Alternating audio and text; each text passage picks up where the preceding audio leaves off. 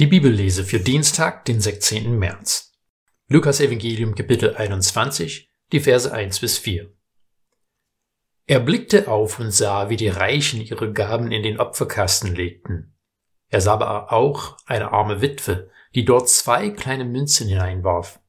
Da sagte er, Wahrhaftig, ich sage euch, diese arme Witwe hat mehr hineingeworfen als alle anderen, denn sie alle haben nur etwas aus ihrem Überfluss hineingeworfen. Diese Frau aber, der es am nötigsten mangelt, hat ihren ganzen Lebensunterhalt hergegeben.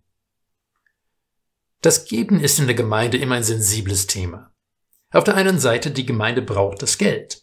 Wenn keiner gibt, dann bin ich nicht nur arbeitslos, sondern wir können das Gemeindehaus auch nicht mehr halten, können nicht mehr karitative Projekte unterstützen und vieles andere mehr.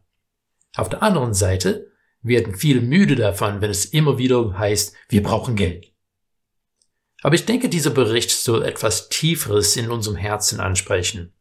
Es ist bestimmt kein Zufall, dass unmittelbar vor dieser Erzählung wir eine Warnung von Jesus finden, dass man sich vor den Schriftgelehrten hüten soll.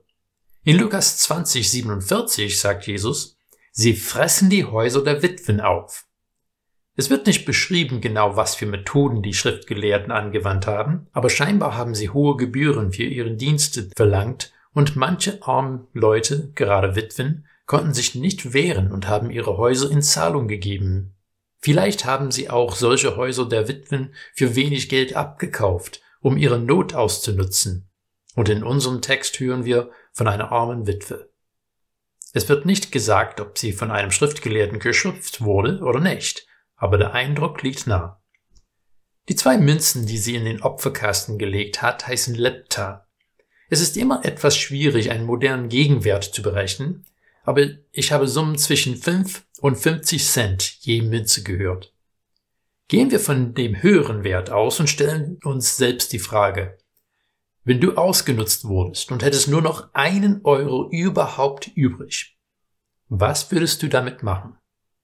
Ich bin der Erste, der zugibt, mein erster Gedanke wäre es nicht, diesen Euro in die Kollekte zu werfen. Jesus lobt diese Witwe und sagt, sie alle haben nur etwas von ihrem Überfluss hineingeworfen. Diese Frau aber, der es am nötigsten mangelt, hat ihren ganzen Lebensunterhalt hergegeben. Unser Geben für die Gemeinde und für gute Zwecke ist mehr als nur die Frage, darf es Urlaub in Deutschland sein anstatt im Übersee? Sie ist die Frage des Vertrauens. Vertrauen wir unseren Gott, dass er uns versorgen kann und wird? Oder hängt es doch davon ab, dass ich mein Möglichstes tue, um versorgt zu sein? Es ist keineswegs, dass Gott etwas dagegen hat, wenn wir vernünftig planen und auch sparen. Aber eine hilfreiche Frage ist immer wieder, was würde es für mich bedeuten, wenn morgen alle meine finanzielle Sicherheiten auf einem Schlag weg wären? Traurig zu sein ist das eine, aber trostlos zu sein ist etwas anderes. Wo liegt mein Vertrauen? Diese Witwe hat eine eindeutige Antwort auf diese Frage gegeben.